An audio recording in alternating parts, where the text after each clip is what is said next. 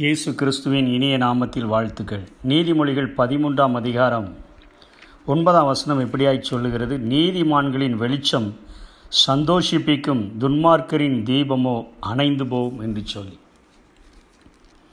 இன்றைக்கு வேதத்திலே நாம் பார்க்கக்கூடிய காரியம் யோபுவிலே துன்மார்க்கனுடைய தீபம் அணைந்து போகும் என்று சொல்லப்படுகிறது. இங்கே சாலமோன் ஞானி நீதிமொழிகளில் இப்படியாக எழுதுகிறார் நீதிமான்களின் வெளிச்சம் சந்தோஷிப்பிக்கும் துன்மார்க்கரின் தீபமோ அணைந்து போகும் என்று சொல்லுகிறார். துன்மார்க்கரின் தீபம் என்கிறதிலே அவர் நீதிமொழிகள் இருபதாம் அதிகாரம் இருபதாம் வசனத்தில் இப்படியாய் சொல்லுகிறார் தன் தகப்பனையும் தாயையும் தூஷிக்கிறவனுடைய தீபம் காரிருளில் அணைந்து போம் என்று சொல்லி. இன்றைக்கு சட்டங்கத்திலே நாம் வாழ்கிற உலகத்திலே தாய் தகப்பனுக்கு நாம் அவர்களை மரியாதை செய்ய வேண்டும் அவர்களை கடைசி காலத்தில் பாதுகாக்க வேண்டும். அவர்களுக்கு தேவையான எல்லா உதவிகளையும் நாம் செய்ய வேண்டும் என்கிற ஒரு காரியம் இல்லாதபடியினாலே அநேகர் வயோதிபர்களை அதிகமாய் துன்பப்படுத்துகிற ஒரு சமுதாயத்தில் நாம் வாழ்ந்து கொண்டிருக்கிறோம். சிறு வயதிலே தன்னை தாளாட்டி தன்னை சீராட்டி வளர்த்த தாய் தகப்பன்மாரை அவர்கள் வளர்ந்த பின்பாக அவர்களுடைய முதுமையை காண்பித்து அவர்களுடைய இயலாமையை காண்பித்து அவர்களை அதிகமாய் திட்டுகிறதையும் அவர்கள் எப்பொழுது சாவார்கள் என்று சொல்லி காத்திருப்பது போல அநேக காரியங்களை செய்கிற காரியத்தை செய்கிறபடியினாலே அவர்கள் இந்த உலகத்தில் இருக்கிற சட்டங்களுக்கு முன்பாக தண்டிக்கப்படாவிட்டாலும் என் வேதம் அவர்களை சொல்லுகிறது தன் தகப்பனையும் தாயையும் தூஷிக்கிறவனுடைய தீபம் காரிருளில் அணைந்து போகும் என்று சொல். இதற்கு ஒரு அருமையான ஒரு எக்ஸாம்பிளை என்னுடைய அந்த காரிருளில் தீபம் அணைந்து போகும் என்கிற ஒரு காரியத்தை விளக்கும்படியாக சொல்ல முற்படுகிறேன். நான் கிட்டத்தட்ட தொண்ணூத்தோராம் வருஷத்தில் என்னுடைய பைக்கை என்னுடைய நண்பரிடத்திலே கொடுத்துவிட்டு அவருடைய பைக்கை வாங்கி கொண்டு நான் ஒரு கடகுளம் என்று சொல்லக்கூடிய ஒரு ஊருக்கு ஒரு ஒரு விஷயமாக சாயந்தர நேரத்திலே கடந்து சென்றேன். அவர் அப்பொழுதெல்லாம் வருகிற யமாகா பைக்கில் சிக்ஸ் வோல்ட் அந்த பேட்டரியினுடைய பவர் இருக்கும். அவர் அதை வெளியே கொடுத்து அதை டுவெல் வோல்ட்டாக அவர் ஆல்ட்ரேஷன் பண்ணியிருந்தார். அது நிமித்தமாக அவர் லோக்கலில் கொடுத்து ரெடி பண்ணியிருந்தபடினால அநேக நேரங்களிலே அந்த பல்ப் ஃபீஸ் ஆகி போவதனுடைய காரியம் நடந்து கொண்டே இருக்கிறது. அவர் அதனிடத்தில் சொல்லாமல் அதை தந்துவிட்டார்.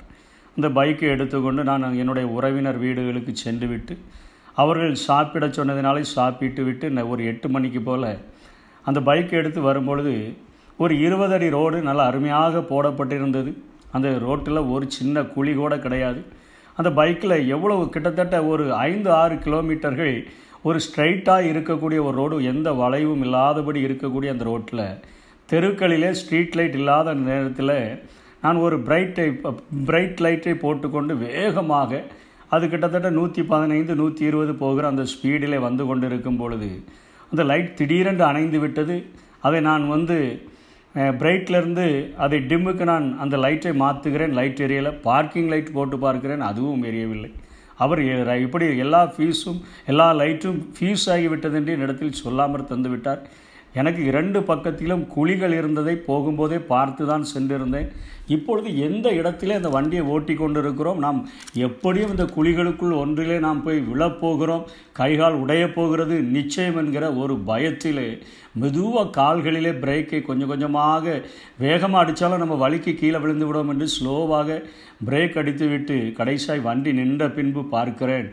அந்த நிலவு வெளிச்சத்தில் கரெக்டாக அந்த ரோட்டினுடைய விளிம்பிலே வந்து நிற்கிறேன். கைகாலெல்லாம் உதறிவிட்டது. அந்த லைட் வெளிச்சம் அந்த பைக்கில் இருக்கக்கூடிய ஒரே ஒரு பிரைட் அந்த பிரைட் வெளிச்சத்தை நம்பி நான் என்னுடைய அந்த முழு அந்த பைக்கினுடைய வேகத்தை பிரயோகப்படுத்தி நான் வரும்பொழுது அந்த லைட் அணைந்த பொழுது தான் தெரிந்தது காரிருளில் நாம் இப்பொழுது நாம் அழியப் போகிறோம் என்கிற ஒரு காரியம்.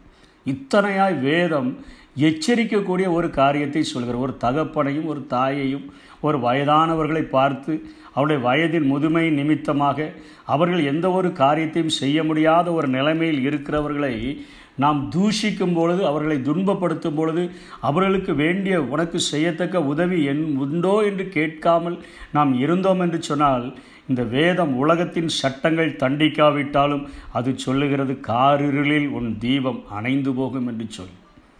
ஆனால் நீதிமானை குறித்தோ வேதம் சொல்லுகிறது அவனுடைய தீபம் நீதிமான்களின் வெளிச்சம் சந்தோஷிப்பிக்கும் என்று சொல்லிவிட்டு நீதிமான்களுடைய பாதை நடுப்பகல் வரைக்கும் அதிகதிகமாய் பிரகாசிக்கிற ஒரு சூரிய பிரகாசம் போல இருக்கும். பனிரெண்டு மணி வெயில் எத்தனையாய் நமக்கு பிரகாசத்தை கொடுக்கிறதோ எந்த மேகமும் இல்லாமல் தடையில்லாமல் ஒரு சூரியன் இந்த பூமியின் மேல் பிரகாசிக்கும் பொழுது எத்தனை வெளிச்சமுடையதாய் காணப்படுகிறதோ அதே போல நீதிமானாய் வாழ்கிற ஒரு மனிதனுடைய வாழ்க்கை இத்தனையாய் ஆசீர்வதிக்கப்படும் என்று என் வேதம் சொல்கிறது. இன்றைக்கி நம்முடைய வாழ்க்கையை நாம் கொஞ்சம் ஆராய்ந்து பார்ப்போம்.